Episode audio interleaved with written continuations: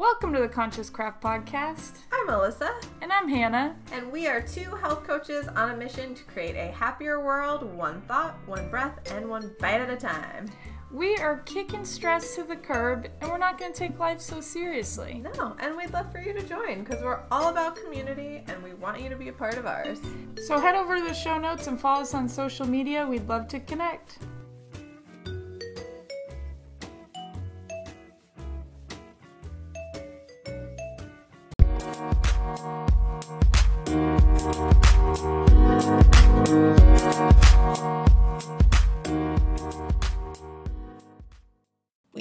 Wanted to take a minute to give a shout out to our show sponsor, which is us. Yep, we're sponsored by our own blood, sweat, and tears.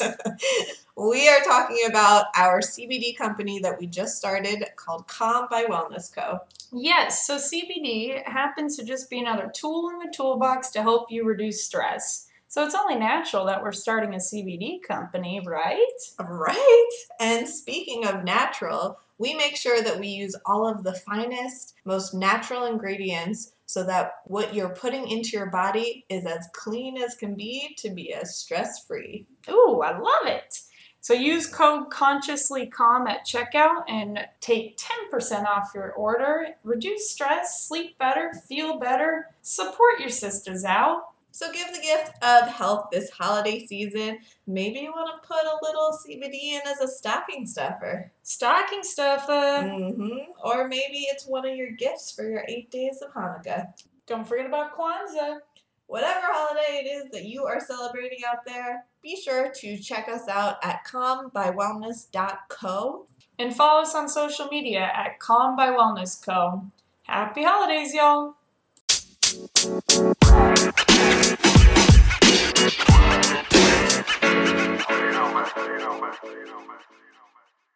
We are so excited to be sitting down here today with Garrett from Gnosis Therapy. Thank you so much for joining us today. Yeah, pleasure to be here. Thanks for hanging out. I'm excited. Can't wait. Hell yeah. So you are a biopsychosocial pro. Yeah. Can you explain that?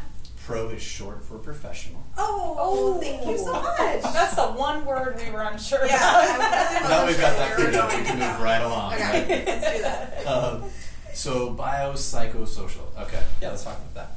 I think that's fun. The reason why I like that because it sounds terrible. It's a mouthful and it sounds like pedantic. It sounds like you're an asshole, right? Um, Bi- there's a model of healthcare that we think of that's biomedical. So when someone doesn't feel well, they either get a prescription or they get a cut. And if I am in a car wreck and I'm laying on the road and I'm broken and beat up and my insides are on the outside, please put all that back in and stitch it back up. That is great. Please continue to do that. And the more you do that, the better. If we could just make it a little bit cheaper, that'd be great too. Um, but if I am not in that acute situation and I'm not feeling myself and I don't feel like taking a medication and there's nothing in me that's happening that needs to be cut, we do not have enough resources for people. So the, the antithesis of the biopsychosocial model is the biomedical model. And I'm not saying medicine is bad, I'm just saying if that's all we have, we're limiting the experience of human emotion, social interaction, and how we show up in that every day. Well, especially here in the West, Western medicine is all, like you said, you either get a prescription or you have surgery. No preventative health care here. Yeah. But now, people like yourself, health coaches Mhm. like us, We kind of do the thing. we're doing a little something, a little bit of a preventative measure. But the Western medical model, that's what it's missing. It's preventative health care. 100%. And I feel like the reason why there's such a boon in like alternative or holistic healthcare is because people in traditional roles are not satisfied with it. And the market economy is there and it's going to, people are going to do what they need to get done to take care advantage of it. And I, I think it's funny because there's a lot of physical, doctors of physical therapy that were like, CrossFit's bad for people. I'm not going to treat CrossFit athletes. And when they show up on my door, I'm going to scare them and tell them to never go back. And so for a long time, there was like this like tirade against CrossFit from those people. And then there's like someone who is like an athlete themselves, and they understand that athletics is important for people and it helps with their mental health and their physical well-being. And that yes, some movements done for high volume may not be the safest ones, but not everybody is meant for that, but some people are. And he was like, all right, you have some shoulder pain, knee pain, come in, I'll take care of you. I'm a doctor of physical therapy. My job is to have you do what you do in your life and love it, and I'm going to do that. And in fact, there's so many of you. I could spend my whole career just treating that one population, and it's fun, and I know how to do it, and you know, that's what he did. And so I feel like a lot of people are choosing to stay in their lane Mhm. um, because it's scary outside of it, Mhm. and they feel like it's not their job. And there's people that have needs and they're just refusing to meet them. Um, and I think that's sad. Yeah, So you're here to meet people where they're at. yeah 100%. Yeah. And most people are doing pretty well, but they notice how much better they could be doing. Mhm. Um, and they kind of get frustrated a lot of times because they're trying really, really hard. And the more they try, like, the more challenging it becomes, it feels like. And whether that's in their personal life, their professional life, right, whether that's with the health and wellness as well. Um, I think all the three of those are extensions of their relationship with themselves. Mhm. If you're in a terrible relationship with yourself or just not in a great one, Yeah. your relationship with other people is going to be reflecting that. Your health is going to reflect that, and whatever business you're in is going to reflect that as well. So I often see people like doing all these to-do lists. They're like, "Yeah, I'm doing it all, and I got the best to-do list from the smartest person I know, and I paid a lot of money for it." And they're so stressed out still, even though they have that to-do list checked off Yeah. and it's like they they miss something in there, right? Mhm. And so they're often confused, frustrated, angry, overwhelmed. They've tried it again and again and again, and they've tried everything, and then they show up here. So it's kind of fun. Right. Well, you're literally bridging the mind body connection with Yeah. your practice. Mhm. And most people are still separating those two. It's like, well, you have one body, Mhm. it's all connected. It It only makes sense that there might be some connections with all of your issues. Yeah, and I think like an easy way of thinking about it that like makes it simple enough that like a twelve year old can understand it, right? Is if I take chemicals and it changes the way I feel, then we know that. Mhm. If I watch a movie and I have like an emotional reaction, that changes the way I feel. If I hang out with someone, my grandma gives me a hug, that changes the way I feel. If my dog's in the room and I pet my dog and it licks my hand, it changes the way I feel. So we're definitely susceptible to influences, both good and bad, Yeah. from our social environment, from internal experiences that we get from like watching or consuming, you know, media, right? Or books or poems or stories or movies or, you know, images. And then we definitely have chemical reactions that perpetuate all that stuff, which would be the biology part, right? That that's how we affect that emotion. And so it seems interesting. They're like, yeah, take an SSRI. That will change the chemistry in your brain, and you'll feel different. And we're like, that makes sense. Yes. Mhm. But then we're like, but ignore everything else. Ignore. What? yeah. like maybe there's some low lying fruit there. Like Yeah. Maybe that email from your boss, like you need to write back, and like maybe everybody else in the office also thinks he's a jerk. Maybe that one guy needs to go get some help from somebody. Yeah. maybe he needs the medication, and then everyone else around him would be better. Right. And that's Very So good point. you know, like that's very real, right? And if like you can't feel comfortable with your boss because that's the person who is responsible for hiring, promoting, or firing you, Mhm. and everybody you know, that's a tough situation to be in. To be able to speak your mind, have safe boundaries, feel validated and safe. And there's a lot of leadership books about that, right? How to not be that guy. Yeah. Um, and there's a lot of like how to put up with that person, Right. right? Right. And when that doesn't go well, and we have high blood pressure, or we're stressed out, or we can't sleep at night, or Not we're eating the right things. yeah, Yeah. No wonder we don't feel well. Yeah. If a movie can make me cry, if a commercial can make me cry, Mhm. if a GIF can make me cry, Right. Right. right? And I have twelve emails from that guy every day, Mhm. and we don't have a good relationship for whatever reason. Right. There's There's, got to be something there's there. like Probably. something's going on, right? Yeah. Exactly. Yeah. So unfortunately, not everybody can like, you know, gather up an office fund and like send their boss off to like therapy or whatever, right? I mean, how great would that be, though? That'd be great, right? yeah. it's funny that you mentioned that. Like, I love Tim Ferriss, right? Like his four-hour work week, I think is super inspiring, but it's outdated, right? Like you can't read that and be like follow. It's not a paint by number anymore because like right. Fiverr, Upwork, all that stuff's been around forever. Um, but if you look at that and you read it from like a psychological perspective, he has these exercises where you're like, you have to go lay in a park, in a public park, fully dressed and just lay there. And like if you walk around, like you said, in Western society, and you see someone in the middle of the day laying in a park underneath a tree, you're like, loser. Mm-hmm. Like, do you not have a job? Do you not have a home? Do I need to give you money? Like, I feel bad for you. Here, here's twenty bucks, right? Like, go enjoy yourself. Or you're like, "Pff, lush, probably not alcoholic. Like, we have these biases. Yeah. Same thing judgments that- really. For happy people, you see Oh, someone. we're Yeah, just- we were just having this conversation. Yeah, you see someone who's just very happy and joyful. You're like, oh my gosh, do you have, have kids? Are you certifiably crazy? Yeah, or do you have a it down a little bit. What's going on? it's just glorified to be stressed, angry. I mean, if you're not stressed out, you're not hustling. That's almost the model Yeah. in the West. Yeah. That's why we have Starbucks on every corner. Right. Mhm. And then right next to it is a chiropractor on every corner. exactly. Because, like, you're super stressed and you're late for a meeting, but don't run. Right. Do not. Like, that's not cool, bro. Backpack one strap. Can't, can't do that. Can't two strap it. Good That's not gotta- good for you. You're trying too hard. You're trying too hard, right?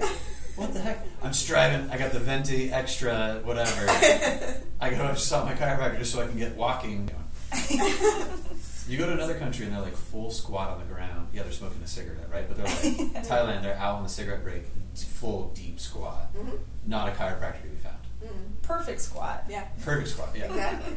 So uh, the biopsychosocial is the antithesis of that model. It's more inclusive, right? It's going to explain all of that. It's going to allow for all of that.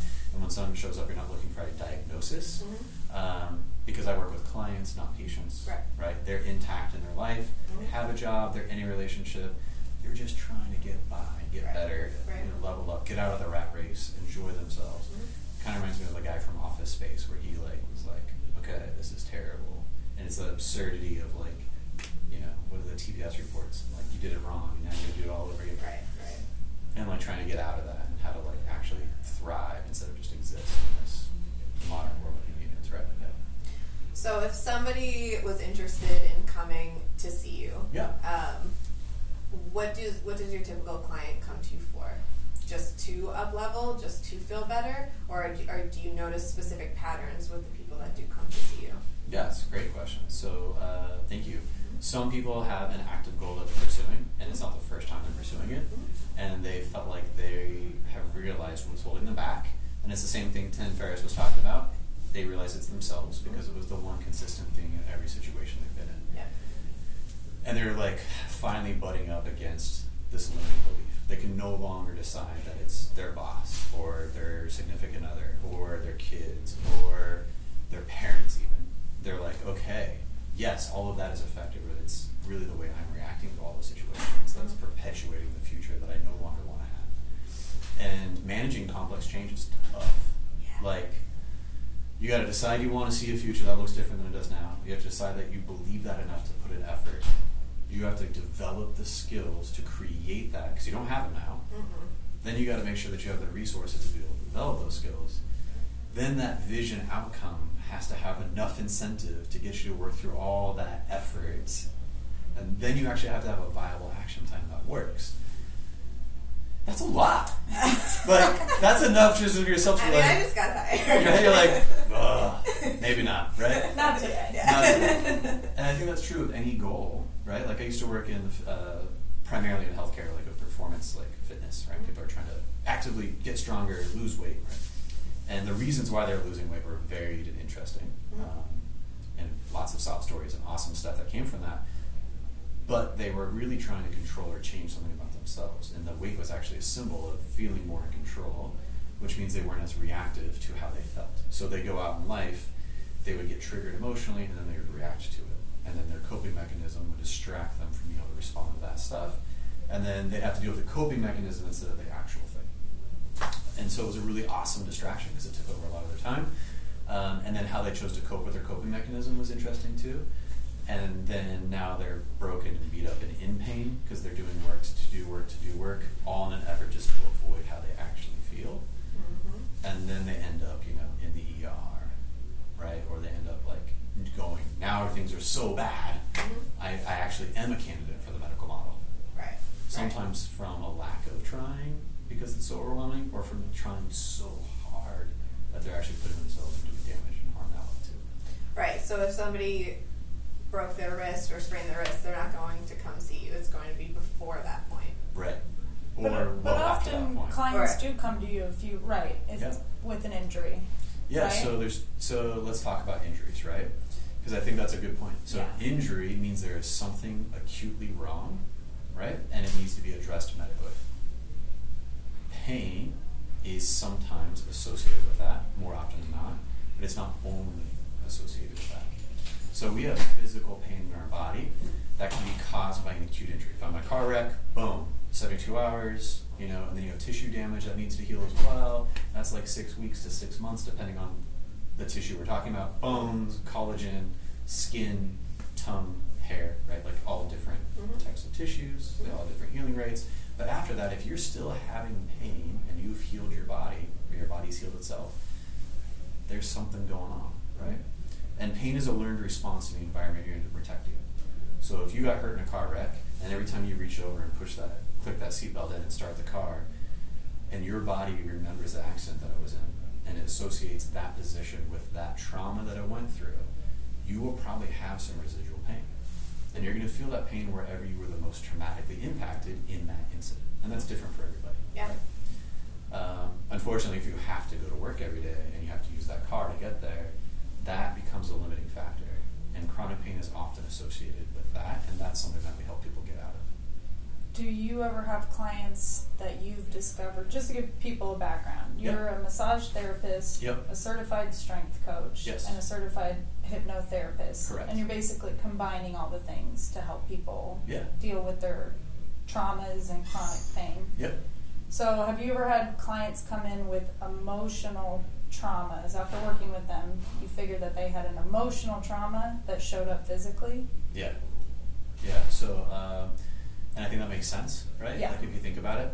So, if someone has high blood pressure because they're stressed out, that's a, a physical reaction to an emotional response to an environment they're putting themselves in. And some people wouldn't feel that same thing in that environment. So, what's uniquely different about this person that that is a stressful situation for them? Mm-hmm. they're getting paid to be there, right? It's their job or their family, whatever. Hopefully, they're getting paid emotionally. Yeah. Um, there's some reason why they're showing up every day and can't not show up, but that environment's causing stress. Why is it there, right?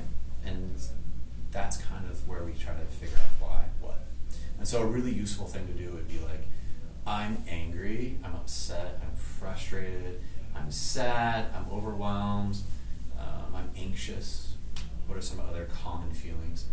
Those are kind of the ones, right? So, like, if you're trying to change and you get stuck, you're going to feel frustrated, you're going to feel anxious. I don't have the skills. Oh my gosh, there's not enough resources. So, like, I'm unmotivated. Mhm. I have no idea where to start, so I'm confused. Um, I don't have a good action plan, so I've started and stopped so many times because the plan I'm doing is someone else's plan that I'm trying to do for myself, but I'm not that person. Right. Um, so if someone's having those experiences, you can do a really simple test. Why am I anxious? Mhm. And you're going to come up with an answer. Usually it's an external reason about the environment. And you're like, okay, well, why is that? Mhm. Then you're going to come up with another external reason.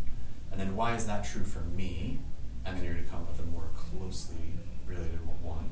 It'll be kind of timely to the moment. And then the question will be like, well, how long is that been there? Or why is that there? Mhm. and then you kind of get a bigger story about something that usually happens from like zero to 12 Mhm. because that's when we're like in our emergent learning phase Mhm. meaning you are learning that the world is the way it is and so things happen to you and you just believe that it's true so if you get attacked by a dog right you're like oh dogs are bad and then that's all you believe Mhm.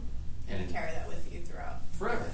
Yeah. yeah and so now you're like okay well why do i believe that clearly you don't think that you don't think that and i don't think that just so the listeners Yeah.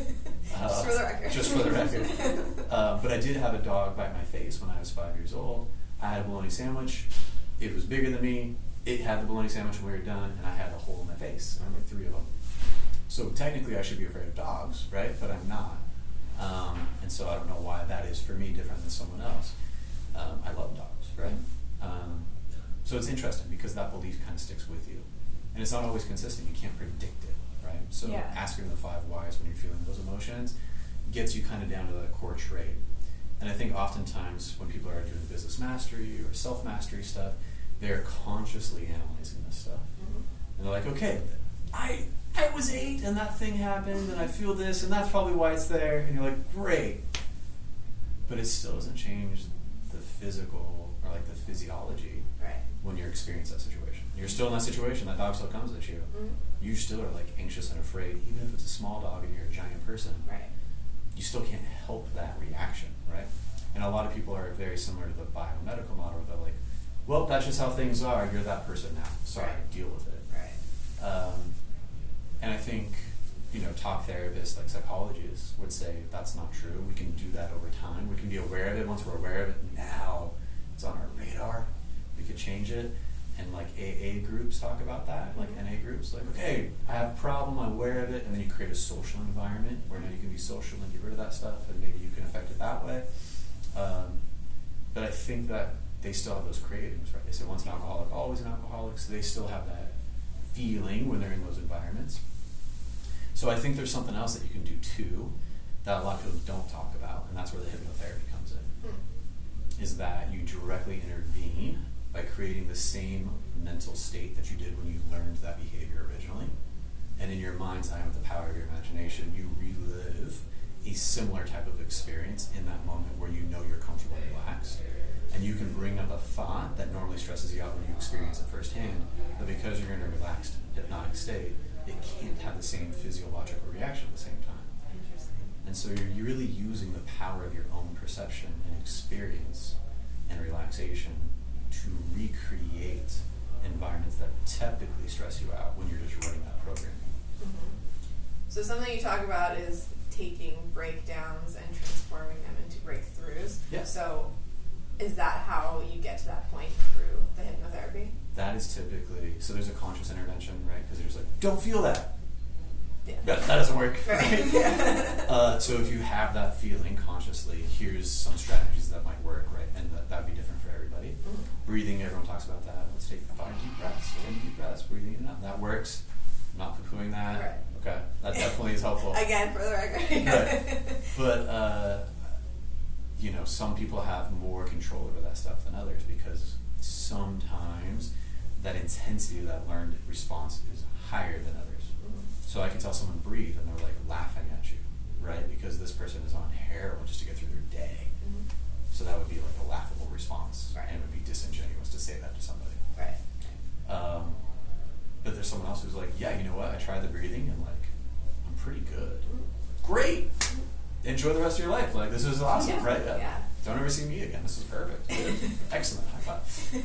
Um, but if you just were left with a eventually I think over time you could train that out. Because we do learn, adults have neuroplasticity, we can relearn stuff, right? It just takes reps. Mhm. Reps and reps and reps. Yeah.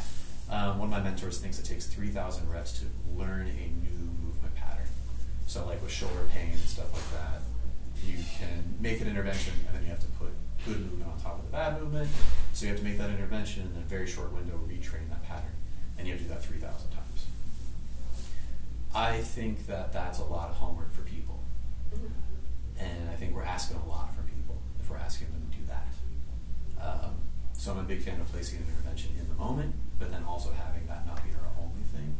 Because if it was left up to me to do 3,000 reps, like, it's hard to me is like, yeah, I'm motivated, but like, that's a lot. Yeah, but at the same time. And if I'm angry and pissed off and I'm not able to think logically, I'm thinking emotionally, Mhm. um, I'm thinking physiologically, like, that emotion is real and in our body. Like, it's an experience you know, and if you're crying at a Kleenex commercial, like we're clearly susceptible to that. That's not like, oh, I'm macho, so it doesn't affect me. Like, mm, no, it still does, right? Maybe just because you're better at hiding it. You're also drinking a fifth of vodka every night. Like, I don't know, right? Right, exactly. Yeah.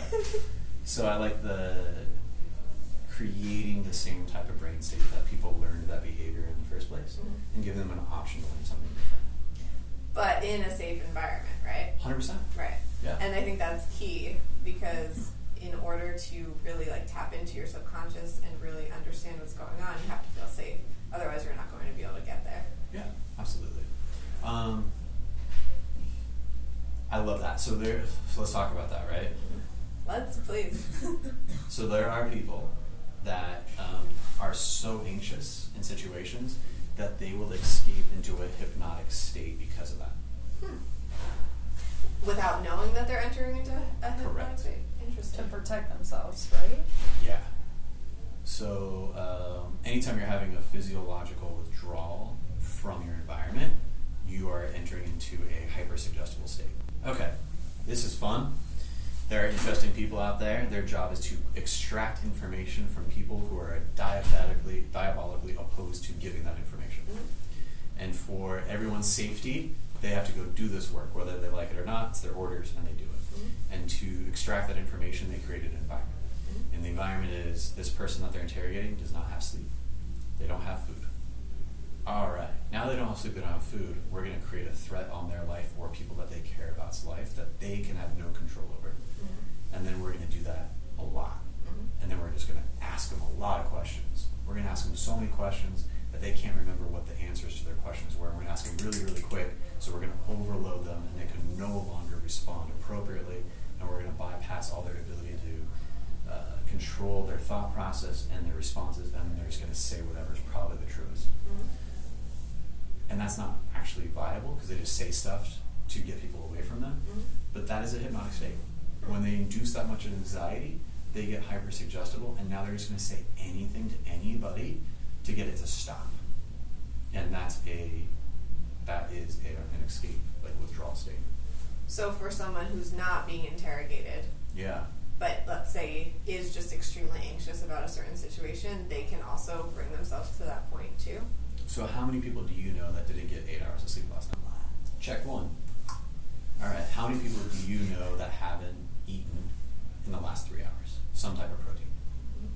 Right. How many people do you know that are coming off of a withdrawal from caffeine right now? Okay. And then how many people are worried about something that's not inside of their own control? Everyone. So how many people do you think are in a hypnotic, hypersuggestible state right now? I'd say a good amount. Yeah. Are you? Right. and then you pass by a billboard and it's this happy person and that person's smiling and laughing and they have something in their hand and everyone looks at that and they're like consciously like clearly this person's paid model they're probably not happy. They're just good at looking like they're happy. Right. and they have that whatever it is in their hand right? Huh. But because we're hyper suggestible at that moment when we see it even if we're not paying attention to it that image still comes in and now we have that association implied happiness with this boom. And the hard part is it creates an aspirational hyper suggestible thing too because you're like i'm not happy currently and that person is so i want to be happy and everybody has that innate drive to want to be happy and then they associate that with whatever's in that in that ad Brainwashing. uh, whatever culture it's culture it's culture yeah I go right to the conspiracy theory. Anytime Hannah can jump on a conspiracy theory. Yeah. It's uh, it's that's what culture is. It is. Yeah. It is. Yeah, um, and that's why it's so weird and like disoriented when you go to another culture that you've never visited before because you don't understand those subtle cues, Mhm. so you don't know how to respond. So you're, you're like you can't really be responsible for your actions because you're not able to respond because you don't understand the cultural cues because you haven't been suggested you over and over and over and over again, so you don't know how to respond to that new stuff. Mhm.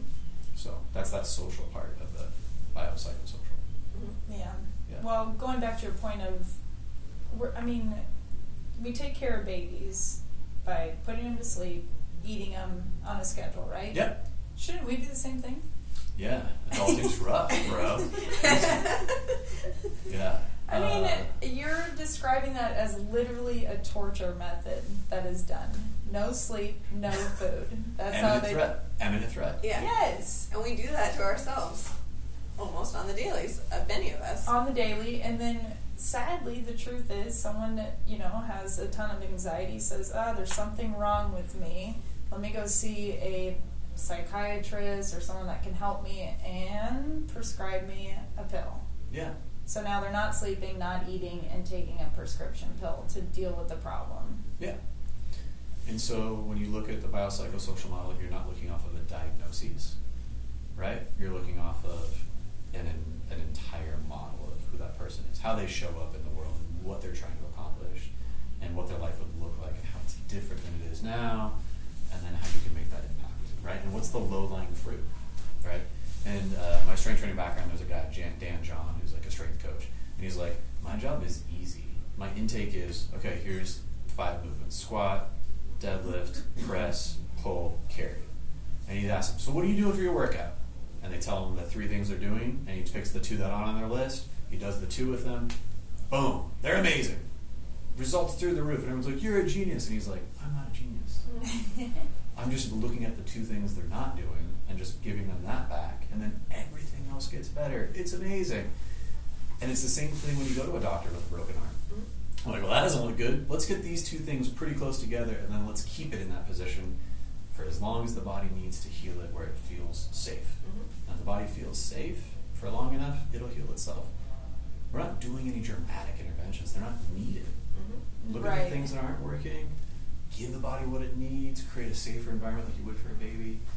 I mean, we love to overcomplicate things, and at the same time, we want the one quick fix. Right. We want the pill because it's too complicated to figure out. Just give me the one thing that's going to fix everything. Yeah, and I think it that comes down to like a commodization of people, right? So Henry Ford, sorry, this is like the economic. All right. Get into it. So Henry Ford, he's like, I can pay people more to work at my factory because I have this system, and because the system's so efficient, I can pay people more because I get more from them out of their same time and attention. Mm-hmm. And then that's the new model, mm-hmm. right? Like, okay, factory workers, here we go. Boom, industrialization, awesome, right? And everything's machine parts, and then people are just there to make the machines work, and then they're taking the, the important work's done by the machine, and then we're just there to keep it going, right? Cool. So let's educate people just enough so they can work at that factory. Let's keep them healthy enough just so they can do that. How much health does it really take to push a button? Right? Mhm. Not a lot. No. Great. And then it's like efficient use of resources and all the market, whatever, and that's fine. But I don't think we live in that society anymore. I feel like the labor we do now isn't physical labor, and I don't actually think it's intellectual labor anymore. Like if I want to know the name of uh, at the, the the Boston Tea Party, I don't know the name of the group that dropped the tea in, Mhm. but I could look it up Mhm. probably faster than like I could remember my mom's phone number. Mhm. To be honest, Yeah. like I'm like six, six. Yeah. There's eleven in there, but Yeah. I don't even I don't know her phone number. That's my, if I get in jail and I need to call somebody, I'm in trouble, right? Like, yeah. but I could look up the name of the group that threw the tea in the, and the, and what lake it was in and what ship they were on. Like, so I don't need to be intelligent anymore either. Mhm. But what I do need to do is have emotional intelligence, be able to interact with people like that boss and not have them hate me. I do need to like, have emotional intelligence with myself Mhm. and take care of that.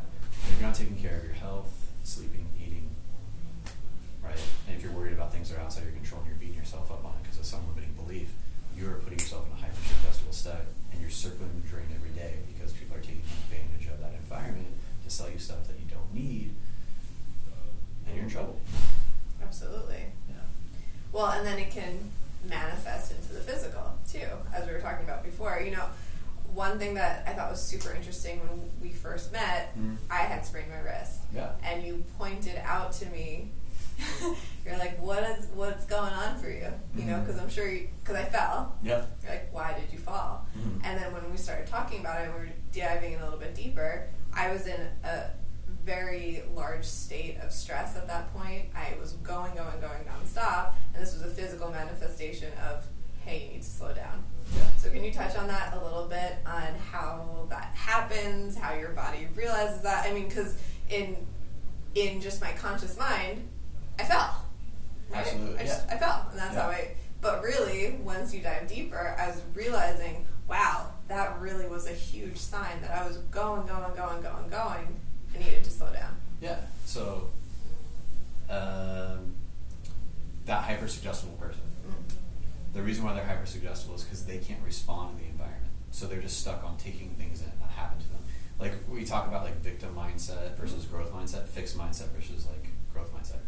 That hyper suggestible state is a state where you are in a fixed mindset because you don't have the threshold to respond to your environment. So anything that happens to you, you just take in, right? There's something in uh, the manual therapy stuff that I learned uh, from an acronym P-DTR, proprioceptive deep tendon reflex. It's interesting. Uh, Jose Palomar, I think I'm saying his name right. Anyway, smart guy. He's a surgeon, and he was like kind of tired of doing surgery on people. Just like Dan John, I feel like there may be a simpler way to do this. Let's look. And so we started looking at biomechanics and ways to manipulate people's uh, perception through their skin, which is how we kind of take information through that. And so if you put pressure on ligaments and stretch them, the body will be like, oh, I don't think that feels safe. So instead of allowing you to move into it, it actually inhibits your ability to contract those muscles and create force. And so then you're not able to create that movement. So you withdraw away from pain, move towards pleasure, and it's a safety mechanism. And that's how your body always works when it comes into movement. The idea is if I'm in a hypersuggestible state, my body doesn't feel safe, any activity I do, I have to be able to respond to the environment. I'm doing a really crappy job at that. I step off the curb, I bobble on my ankle, my body can't respond fast enough to make up for it. Boom, I now roll my ankle. I might step off the curb terrible. Three, if I walk a dog and the dog's pulling, they're not well trained like my dog is on a leash, that might be every day. Yeah. But why is it on the Wednesday three weeks ago that I finally rolled my ankle? And there's something to that, right? I do it every day. Why was it that one time? And our tendons are freaking strong. They can pull a Mack truck, right? You can put it at like a 12, like uh, V12, pulling another V12 apart for the tendon. that can handle that force. So we are super resilient. We just can be broken very simply. Yeah, it's super interesting. Yeah. I mean, it makes total sense though. It does, right? Yeah. And so when we think about things as separate, like, oh, the biology is the biology, and the mechanics is the mechanics, and the physiology, the chemical is the chemical, and then the social is different, church is different than all this stuff. Yo, when I'm in church and I'm feeling good, that is a chemical reaction in my body that is happening. Those are endorphins and serotonin, and right. Talk to reach over, talk to your neighbor, say hi, welcome them, give them a hug. That's oxytocin right there. Boom. Oh yeah. We're all drug addicts. We are all drug addicts. We're all on drugs. Yeah. It's true. The opposite is true. I don't know if you're familiar with uh, Joe Dispenza. Yeah. Yeah, he has amazing work. He has a book called Supernatural and Breaking the Habit of Being You. And in that book, he describes how we literally become addicted to our stress hormones. So Yeah. we might be running these old programs of, for example, I feel really guilty for no reason. So you feel guilt when you're around someone, blaming yourself, apolog- over apologizing for certain scenarios, and you become used to running that program that you're always at fault.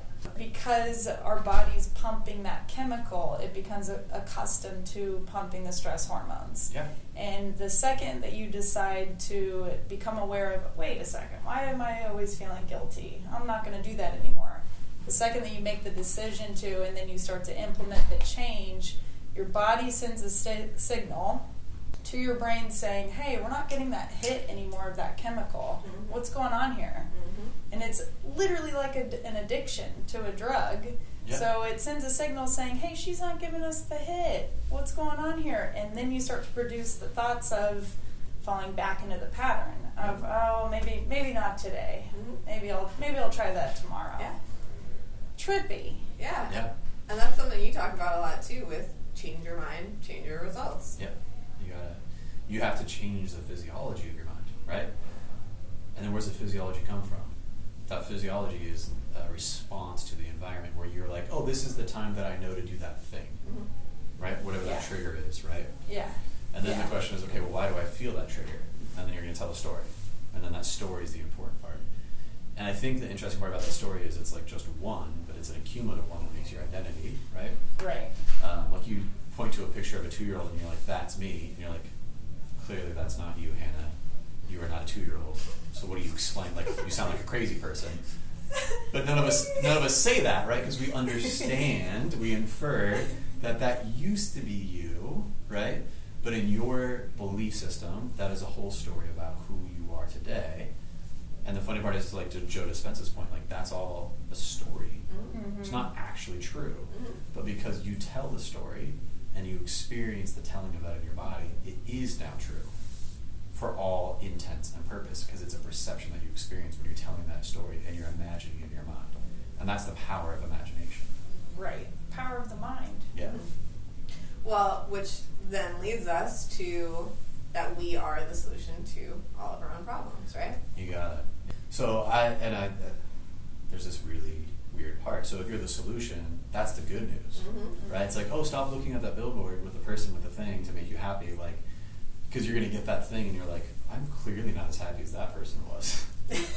like, not yet. It's working. Do I need three of them? Yeah. Is it six? It's thirty-six. Oh, oh. Gotta keep going. Gotta keep going, right? It was on sale at Ralph's. Right. Yeah. Yeah. So then, and then that's weird, right? Because you're like, that person was happy.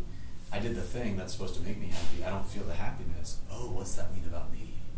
And then there's this extra uh, blaming the victim thing on that. Right? So when I say the words like "you are the solution," I'm, it's a hopeful message, Mhm. saying like, stop looking outside yourself. You are the common denominator between all these things going on. And then the bad news part about that is if that's the good news is like, oh, if you're the, the solution, then you you are also, mm, by the way, the problem. Pro- exactly. Yeah. Sorry. Yeah. Sorry about that. FYI. Yeah, and that's not very cool, right? Because like, let's say you're a person, you're going about your business, and a big dog comes and steals your sandwiches and bites your face. Like, you're a four year old. Mhm. Like, are you really the problem in that situation? Like, no. And so it sounds I like mean that bologna sandwich though. and your face. Yeah. It's so eatable. right. And and like you're that that child is clearly a victim in that situation, right? Um, and then at twelve, like I would say, they're still the problem. Like they're still the victim. But at a certain point, you have to show up and own your life. Like you have to decide, like I don't like what's happening anymore, and I want to experience something different, like you said. And then then you do the real work, right? And that's like what we're all here to do is figure that out. Yeah. And the hard part is. if part you're is, is willing like, to do the work. Exactly. A lot of people are, are not. Well, I think it's tough. Like we talked It about, it is like tough. Exactly. You gotta have vision, you gotta have resources, you have skills, you gotta have an incentive. And if you are of the mindset that you're not worth investing in, you'll never have the incentive. Because you're you're in the stuck in this uh, belief loop where basically I'm not worth investing in, so I'm not gonna take the time to invest in myself, whether that's money, time, effort, it doesn't matter. Because it won't pay off because I'm a bad investment, because I'm broken. Because when I tried those things that didn't work, it didn't make me feel any different, so it must be something wrong with me. Good for you, I'm glad that worked for you, but it's not for me. Right? And then you're in trouble. Because if you believe that, it is true. And so people get really stuck in that. Yeah, yeah. Or in the mindset that you don't have control over it. Yeah. Most people just don't want to believe that they have control of how their life plays out. Because if they have control, then they're responsible if it doesn't work out the way they want it to. Much easier to blame the barista for messing up your coffee, Right. And everybody else. Yeah. Yes. And then there's this other piece of it that's like, but there's still that four year old. And so like that mindset, like it's it's it reinforces itself, so it's stuck. And like if you're not in that mindset, you can look at somebody and be like, well, what's wrong with you? Get out of that mindset. But that's not cool, right? It's not Yeah, helpful, no, Right. no, no. right? And so the question is, okay, well, why is that mindset there? Why does it serve you? Why is it there? Like it exists for a reason. It's trying to protect you from something. It's not dumb or silly or stupid. The body isn't dumb or silly or stupid. It's smarter than we give it credit for. Mhm. If someone's shoulder hurts, there's a reason why. We got to figure out why. Right? And the body's just warning us, like, hey, something needs to change. And you're like, all right, well, what is it? Mhm. We can talk about the biomechanics of the shoulder. We can talk about proprioception of the skin and mechanoreceptors that are in there. We can talk about how they use it, or we can talk about every time that they click that seatbelt and it touches their shoulder, it reminds them of the time they broke their collarbone in that same Right. car. Right. Or maybe they're really stressed out at work and they hate their boss and their job, but the owners want to do it because they have three kids at home and they would love to quit, but they can't, and so they feel the weight of the world on their shoulders. Right. Right. And you couple that with some traumatic childhood experiences that they might be playing out. And this just, you know, a little bit off topic, but it also is another thing to take note that you should never take anything personally. Yeah. Because people, you know, people are lashing out, you know, for example, the coffee, lashing at the barista for making your coffee wrong. It's not really the person that made your coffee that's the problem. Right. There's usually a multitude of other things going on. Yeah. So hurt people hurt people, Yeah. right? Mhm. But you don't get out of childhood without getting hurt. Right. So like that's not an excuse. You got to figure out why, right? Right. So you have to have enough courage to ask yourself those five whys, and it's scary, Mhm. right? And you're definitely butting up against what you know, and to step into the unknown is inherently painful because you You don't know what it is. Mhm. So the reason why people are killing themselves with cigarettes and heroin and food and activities, even though they're they're addicted to that and they know it. And the fear of the unknown is actually a larger fear than anything else. Mhm. And like this is a mammal thing. Like mammals do this. Mhm. Um, you know, if you're addicted to something and you're a lab rat and there's an electrified floor to get to the thing you're addicted to, you will continue to electrocute yourself to get to that thing. And you'll still do it just because you're addicted to it. You will literally hurt yourself to get something that's pleasurable Mhm. because that's all you know.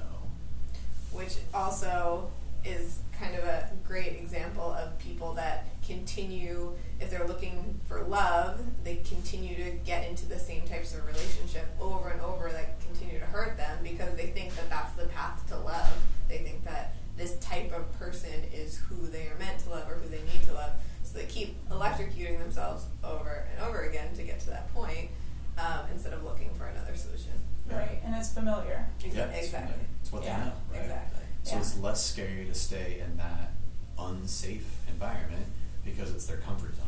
Mhm. When you build your comfort zone in an unsafe environment, there's going to be some trauma in your day to day life. oh yeah Yeah. oh yeah And then the hard part is, is you're in that withdrawal state. You're overloaded. So now you're susceptible to anything that person says or does, or any thought you have that's negative about yourself. Mhm. So then it perpetuates itself. So like, that's a pretty bleak picture, right? like, oh my god, We're, we're gonna wrap, Ugh. end this on a good note, Right? Um, but like Jung, like Carl Jung, so he's like a Freud's like counter like counterpart, and he's like, Freud, you're weird. Like you've done way too much cocaine. Yeah. Your stuff about sex is way too weird. I'm not a fan of this. I'm out. I'm gonna think about some other stuff. But he talks about if you want to look at society's ills, all you have to look at is someone's own fears. And it reminds me of like the little kid who's in his bed and he's like, I'm scared. The monster's in the closet. The monster's under the bed. And a parent clearly knows that that is not true, but he still appeases him and goes and looks, right? right, right. And then he's like, no monsters here. Mhm. But the whole time, the monsters aren't out there. They're in the child's mind. Exactly. And I would continue to argue that that's still true no matter what Oh age you gosh, are. yeah, absolutely. Yeah, and so you're taking your own fears, your own insecurities, you're believing them, and then you're projecting them out to the world, and then you're acting as if those were real. And by acting as if they're real, you create them, Mhm. and then you reinforce them, and then they are real. Mhm. Right, and it's a subconscious fear. It's a lot subconscious of, fear. A lot of times you don't even know it. You don't even know it. Yeah. You're not even aware of it. It's so interesting. So I've been doing a lot of this subconscious reprogramming. Been Yeah. talking to Alyssa about it, doing all these different meditations. Free and Native. I don't know if you've heard Yeah, of Free and yeah. Native. Um, she puts out all these hypnotic meditations and journal prompts that you go Yeah. through. So I'm a big meditator, Cool. and I uh, will meditate before it and try to really quiet my mind. In the last couple days, so interesting that you just said fear of the unknown. The last You feel that little kick though? I know it's just kicking me under the table. Like, are you gonna fucking talk about it? you gonna talk about your problems, bitch? so I've been meditating the last two days, and it like the mind so trippy. Um, I've been asking myself, okay, what is blocking myself? Literally, the past two days. Yesterday, I got a clear message. My my mind was totally quiet. I asked myself, okay, why am I block? Where am I blocking myself? Yesterday, clear message, fear of success. Mm. Then went into the subconscious, reprogrammed hyp- hypnotic thing. Literally traced it back to a memory, Mm. reprogrammed the memory. Today, did the same thing. Got really really quiet. Asked myself again. I said, okay, where else am I blocking myself? Mm. Clear message, fear of the unknown. Mm. Traced it back to all these different memories and how I linked it to not trusting myself. Linked it to all these crazy different memories that it's so crazy when you're in that state. These memories that come up that you would never have ever consciously thought of pop up. And you're like, whoa, oh my god. And you're just making all these like crisscrosses patterns, but it is a trip. Mm-hmm. Yeah. It's a total trip. Yeah, yeah. Because there's the stuff that happens to you, which is the event, right? Mhm. But then there's the story you tell about the event, which is how you create meaning. And so when you go back as a rational adult that can fend for themselves in this world, with your best self and your wisest self that you are in this moment now, you can go back and you can relook at those meanings and you can decide was that is that what it really meant, or was that something that I took in at the time, and is it true now? And if the answer is no, then it's like, okay, do I want to continue to believe that now, moving forward? And if the answer is no, then you have to let that go, right? Right. And as a kid, you're just doing the best that you could in that scenario to protect yourself. Always. So, and you don't know any better. You don't. So, you know, in that scenario, you're protecting yourself so that, you know, either you did, don't get hurt or whatever. But you're still running that program as an adult. And when it's no longer serving you and it's causing a breakdown, Mm-hmm. that's an opportunity. It's actually an opportunity because it means this subconscious fear has now been brought to the surface despite all of your best efforts. And now you're stuck. And you can either run and cope like I did for a very long time, but that only works for so long because then you have to create another coping mechanism to deal with that one, Mm-hmm. And then another one to deal with that one. That's And then I'm another one to going. deal with that one. I'm going. And we talk about that with like medications, right? Like, oh, I took this medication, but it has these side effects. Great. So you need another Here's one. this one, and here's this one. And in my life, it was like, okay, I have this problem, so what am I going to do? I'm going to run, literally run from it, but mm-hmm. to it, but no, just from it. Mm-hmm. And then that's going to actually create a problem. And then I'm going to have a problem that I have to deal with for that, and then that's going to create a problem. And then I'm going to do something else to do with that. And all of that was a distraction from the real work. And it took me, I don't know, 15, 16 years to realize that I was actually the problem um, and that all those issues that were a result of each one of those solutions to the problem made another problem. And if you have one problem and one solution, you're in trouble because that doesn't scale, right? Right. And we talk about this in business, like, all right, so and so said this, just do that, it'll be fine. But if that's a problem that comes up a lot, and you have to spend just as much work to undo the problem as you had to do to create it, now you can only do three things a day, and you never grow beyond your immediate future. And I think a lot of people that are afraid of success decide to work in their business and be busy because then they can use that as an excuse to not grow to the next level. That's my life. And then you're busy. I'm so busy, I can't I'm do the so thing. busy. Ah, because Because I'm afraid of that subconscious thing, and I got to put out all these fires because it's distracting me from the real one. Yeah. Right. Yeah. Okay, so let's say somebody becomes aware of this. Yes. They become aware. Yeah. This is what I'm doing. Yep. What would you suggest the first step in moving through and moving past this? Why? Why? Why? Why? Why? Done. Okay. Well, the reason why I'm asking. Yeah, yeah, yeah. No, no. It's that you ask yourself why five times. Yeah, yeah. Um, it may take a few days, Mhm. right? Um, get some sleep, eat some protein, Mhm. right? And then you'll feel a little better getting there. Give yourself a break. Pretend you were talking to a four year old, because you are. Mhm. Don't get mad at yourself like, you're a grown adult, figure it out, get your shiz together, lazy piece. Of... No, that's not helpful for anybody. No. Mhm. Right? Don't blame the victim, because you are a victim, right? Pretend you're talking to a four year old and be like, why, why, why, why, why? That fifth why will give you some real, real answers. And you'll kind of know. And now we're in a conscious awareness where it's there, but it doesn't change the pattern because you've been running for so long. That neural network, that like actual physiology, the brain, the hardware, the tissue, the synapses, all of that is real and hardwired into brain. I would argue we need to create a more like emergent state and go back and put you in a hypnotic state where you're susceptible to suggestion and then you get fed back what you actually want to tell that story about. Right? Mhm. When someone does this and I'm around it, I believe it means this about me. And that was something that I remembered from that one time when that thing happened when I was a kid and I inferred it. And that four year old's still present today when this shiz happens I don't get enough sleep and I'm stressed out or whatever. Mhm. And it stopped me from getting to that next level. This is the implicit belief that I took in from that experience. Mhm. Well, we don't have a time machine, we can't change that experience, we're not going to change your memories. But is that story still true? If you were that child now, and you could care for that child, if you were the protector of that child in that moment, when that happened to him, what would you have said to that child then? What's the real truth of that? Or what Now. did you need in that situation? You got it. Love? Did you need to be seen? 100%. Yeah. You're feeling unworthy of some sort. Yeah, usually it's not way. enough, not important, don't matter.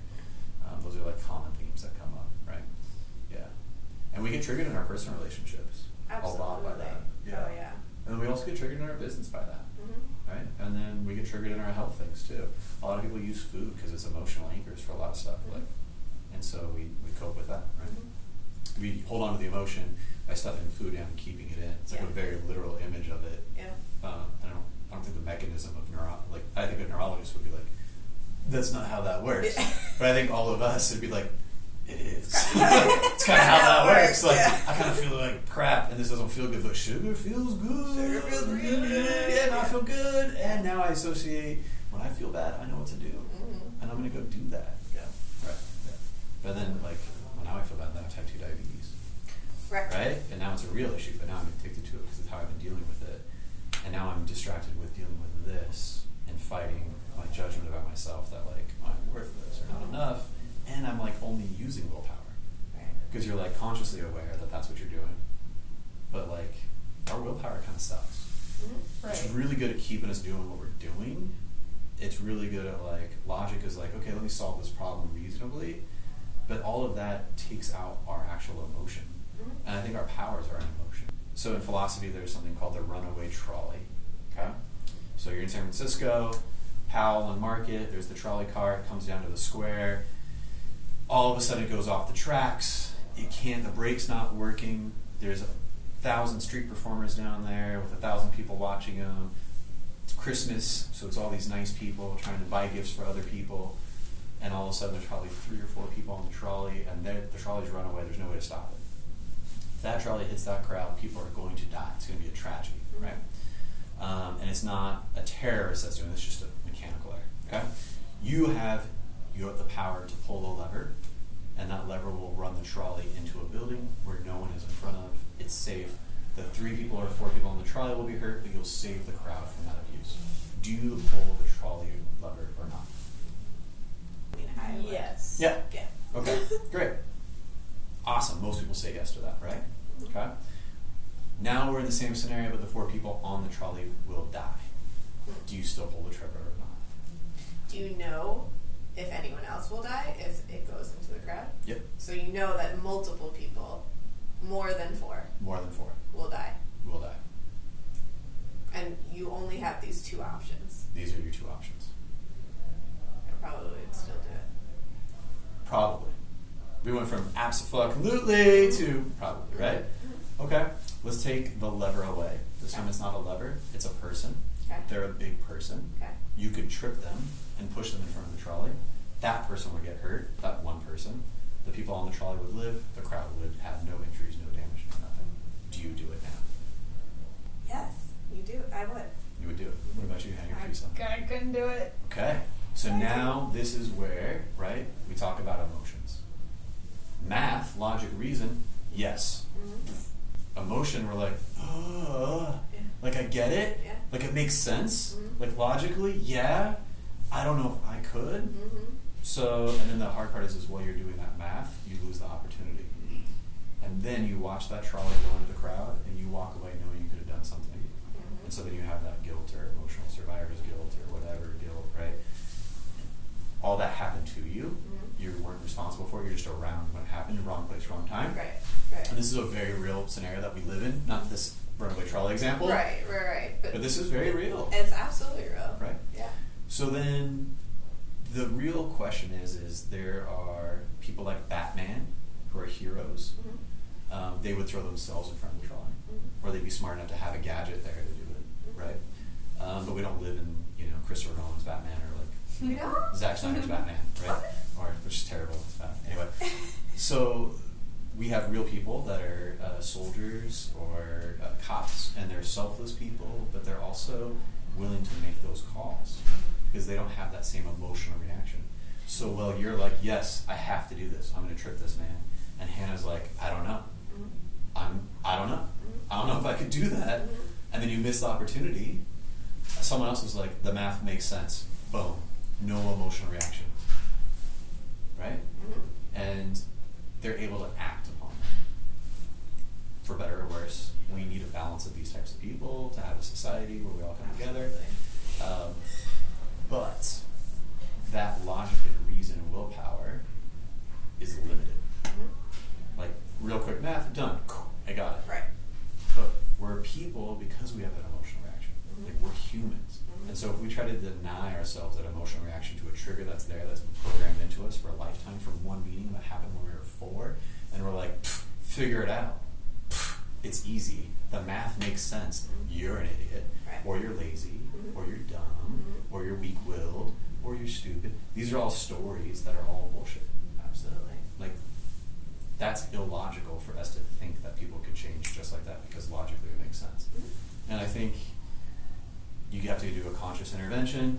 All right, so when that happens, I get triggered. I need to breathe, or I need to do this, or I need to anchor, or I need another way to do that. Like EFT is a cool thing. Um, but then you also need to understand that story, where it comes from, be aware of it, create the five whys, get down to that story, get back into a hyper suggestible hypnotic state where you can understand a new meaning with all your logic, reason, and willpower that you have now, and take care of that person that had that experience and give them what they need so that way the new person that you are now today can have that experience and that love and that care and that affection, that understanding, that compassion. And then when that thing happens to you, you can just act reasonably and logically without having all that emotional trigger and then all of the coping mechanisms that come from having that emotional trigger. So it all just stems down to figuring out why. Step one, as always, awareness, Right. and then having the courage to question it once you become aware of it. And then be ready to change, Yeah. Yeah. which is scary. And willing And to willing. change. Yeah. I have a cousin who took care of herself finally, and she went in and got uh, a surgery that helped her with overeating, and her life changed, man. Oh my gosh. Her family system changed, her home life changed, her career changed, her thoughts about herself changed. Like every single imaginable thing changed, and it was not easy. And Oh my gosh, the person yeah. she is now is not who she thought she would ever be, Mhm. in every sense of that word. Mhm. Um, and she's never been happier. Mhm. But it doesn't mean it was easy. Right. Well, and I think that's the big thing to understand is none everything that we've talked about today, it's not easy. So that's where the willingness to be able to put in the work and do it has to come in Yep. because you can't change if you don't want to, Right. right? Yep. So if you're, you know, you're listening to this and you're like, yes, that's what I need to do. That's what I need to do. That's what you can think. Oh, this is something I need to do. But if you don't want to do it, if, it, if you don't have that drive and that desire inside of you, you're not going to put in all of the work that it's going to take to get there. Yeah. And unfortunately, it takes people hitting a rock bottom. Typically. Mm-hmm. Yeah. I mean, it did for me many times, right? Yeah, me too. Every time I was like, oh, I'm doing good. No, it wasn't. Mm-mm. There was a point in time where I had like the house, the significant other, the dog, the job, and that was actually the most painful part of my life. Yeah. Yeah. Like physically painful, right? Mm-hmm. And I thought I had it all together. And I was like, I'm good. Resume checks out, bro. Life is set. I had I had four thousand dollar suits.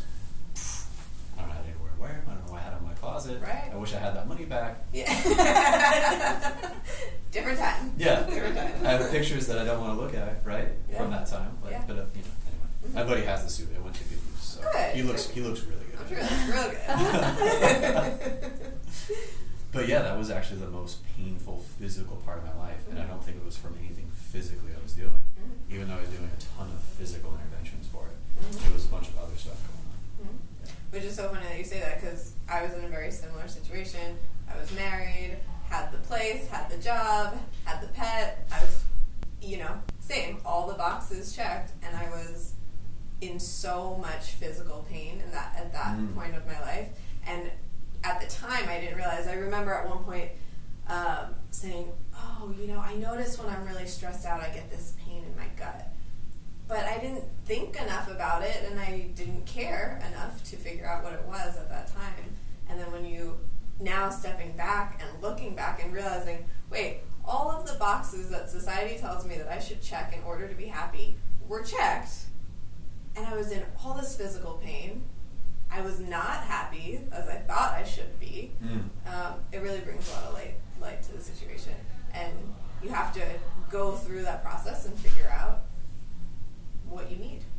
Well, I hope like sharing these stories and like creating a framework for it, like that's the biopsychosocial model, right? Like if you would have shown up at an MD's, like I don't know, but there's let's run all these diagnostics that are super Right. expensive, um, but are reimbursed by insurance, which is great, but give you no conclusive results at all. Right. And then you're like, they're like, and then you then they're like, maybe it's in your head, right? And then you would talk to someone, they're like, um, it seems like you have everything. You're like, I'm not depressed, I'm not angry or anxious. Like I have all the. What are you talking about? My life is great. Mhm.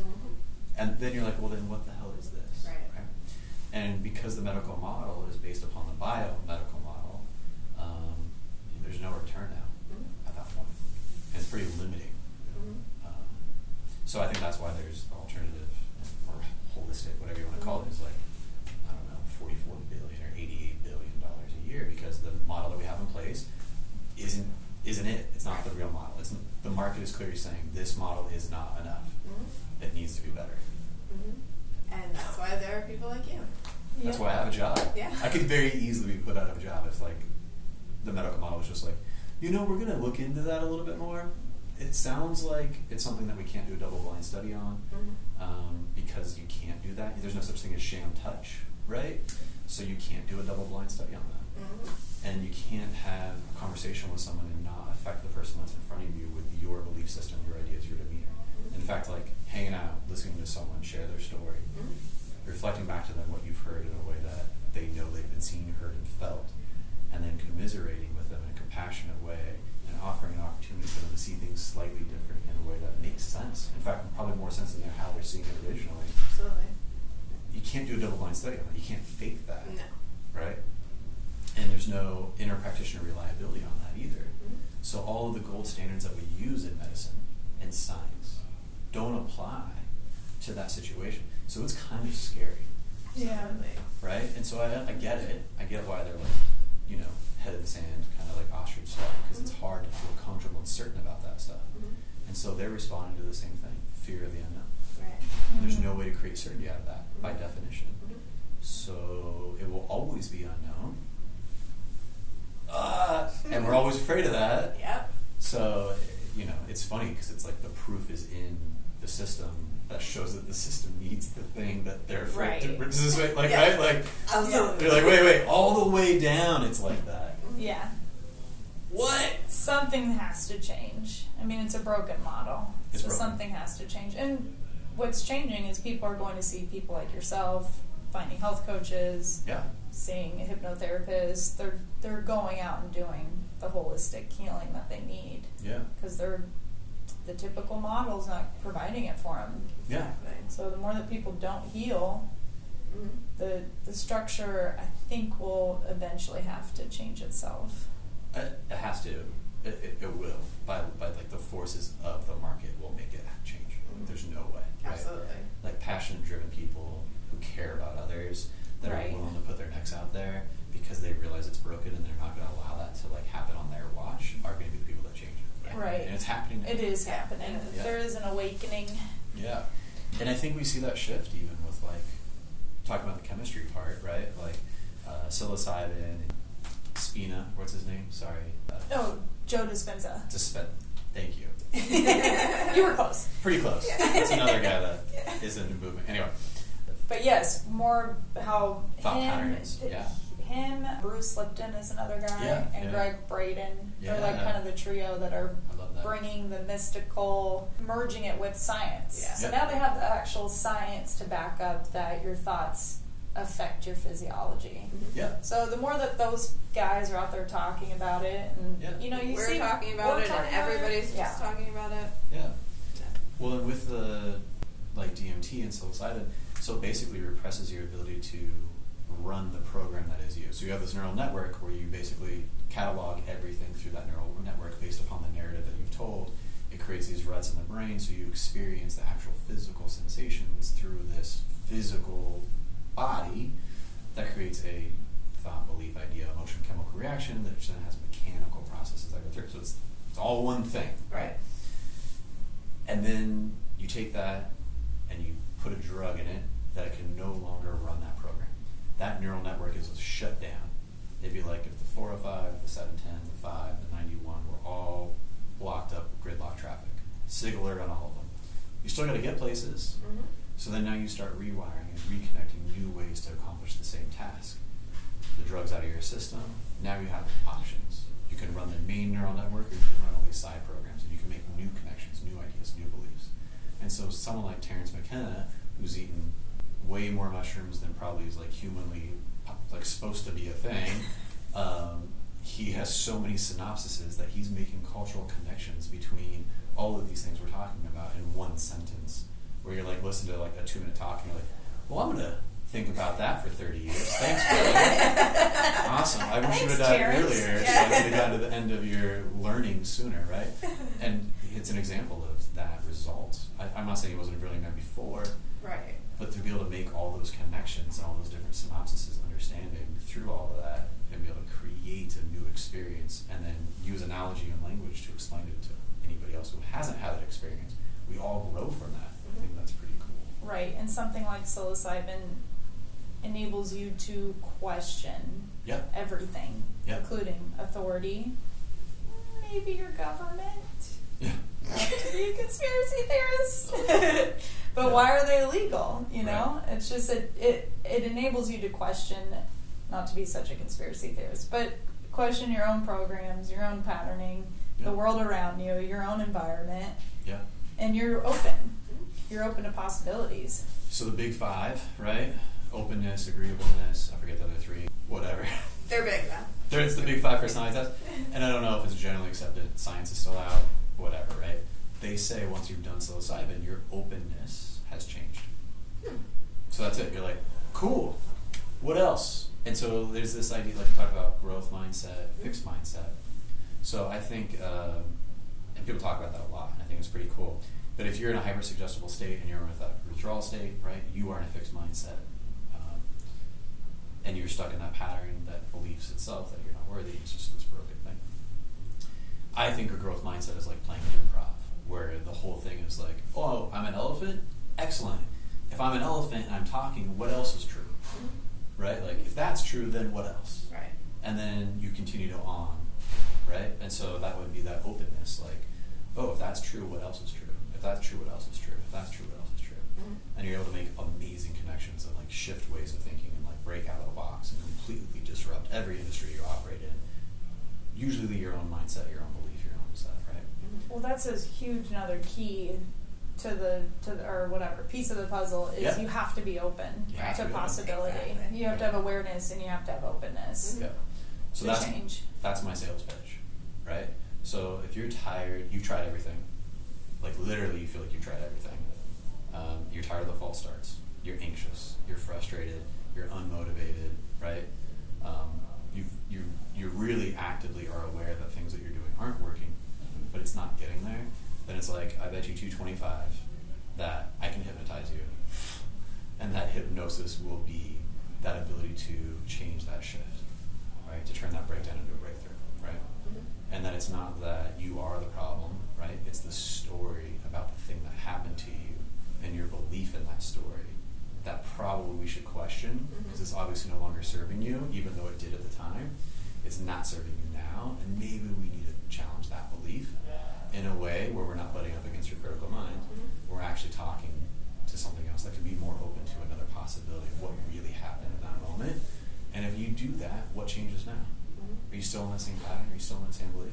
It's this subtle, simple shift that carries huge changes for people. Right. Absolutely does. Right. And we can we can honestly keep talking to you about this forever. we can keep going with this, but out of respect to your time too and everyone listening. So just to wrap it up, if Yeah. somebody wants to get in touch with you, if they want to have an experience with you, learn more about what you're doing, where can they find you? What can they expect? Yeah, so I have a website. It's Gnosis Therapy. That's spelled with a G. Genosis, so G N O S I S, the Rapi Therapy uh, dot com.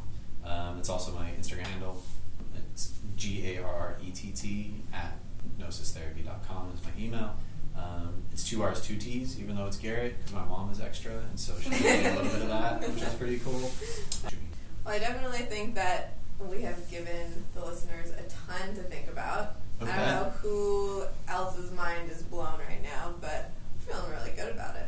Great. Well, Cool. thank you so much for spending the time with us today. Yeah, super fun. thank Thank you. you. Yeah.